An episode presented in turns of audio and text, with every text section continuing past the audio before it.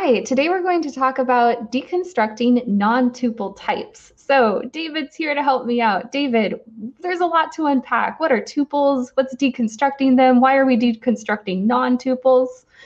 Absolutely, yeah. So tuples are a lightweight data structure for declaring types, and you can actually deconstruct tuples in line. Uh, but if you define, you know, custom types or user-defined types, they require a little bit more work. So let's take a look at that. Absolutely.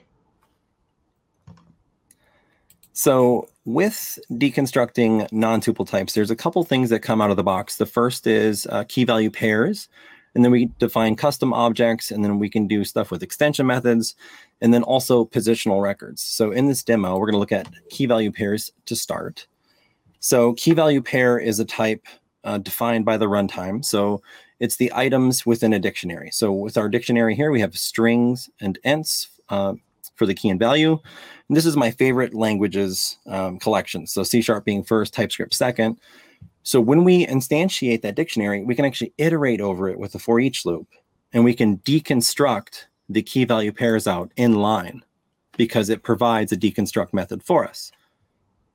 For wow, that's really lightweight. Okay, so we almost didn't need to do anything there. It's all built in. It just knows all of these parts are what makes up the whole. We'll print them out. Easy peasy. Absolutely. So now we're going to have a custom object. So we define an album, and the album takes an ID, a name, an asking price, and a release date. So that album is defined down here as a class, and you can see the parameters. And there's a bit of juxtaposition with the magical deconstruct method. Uh, you can see there's a bit of um, symmetrical parity with the you know the constructor taking these uh, parameters and the out parameters in the deconstruct. So this just kind of reverse mapping back out. So this deconstruct method uh, is a magical keyword that will let your types be deconstructable into tuples. So it's going to be void returning and it has to have two or more out parameters. So that album, once it's instantiated, you see it's instantiated here. So we can actually deconstruct it as such. So we have a discard. So an underscore basically says, well, even though this um, custom object of album deconstructs into having an ID at this position, I don't want that ID right now. So we're going to ignore that. Do we get the name, the asking price? And then we also have nested deconstruction, which is probably a good way to lose developer friends. yeah, but uh, it's an extension method. So I just wanted to kind of exemplify that here. So if we look at extension methods, we have uh, the ability to define an extension method of deconstruct. Again, void returning deconstruct. It's taking a type parameter of t. So this is a generic. So it's a generic nullable. So we're extending any nullable struct. And we're saying that we're going to provide the out for has value and value.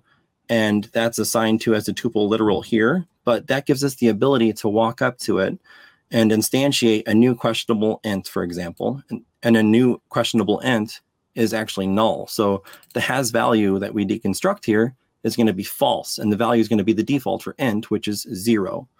Down here, we're going to just reassign into that tuple from a new one given 77. So it'll be true with 77. So that's extension methods. And then with positional records, uh, we've got a record down here, which is defined as a compact disk, a bit of irony and play on words there. So a positional record specifically. Uh, it takes a name and a release date. So when that is instantiated, we can immediately deconstruct that because all positional records actually come with a deconstruct method for you based on the positions. So once we instantiate it, we say the new disk uh, of Deftones with the release date of 2003 self-titled album and we'll write that out to the console. So all of these have write lines. So if I run this, you'll see all of those different examples of deconstructing non-tuple types, printing out the values that we kind of exemplified there. Okay, so deconstruction is taking all of like the properties, all of the stuff, and that are in a type that make up a thing you created, and breaking them out. So otherwise, you know, console.writeline wouldn't have been possible. There it is. Um, and I guess once you define that deconstruct method, you can also do it with really lightweight syntax and code, sort of just like a tuple. Absolutely. That's very well said. Cool. Awesome. Well, thank you so much for going over deconstructing non tuple types with us. that's all for today.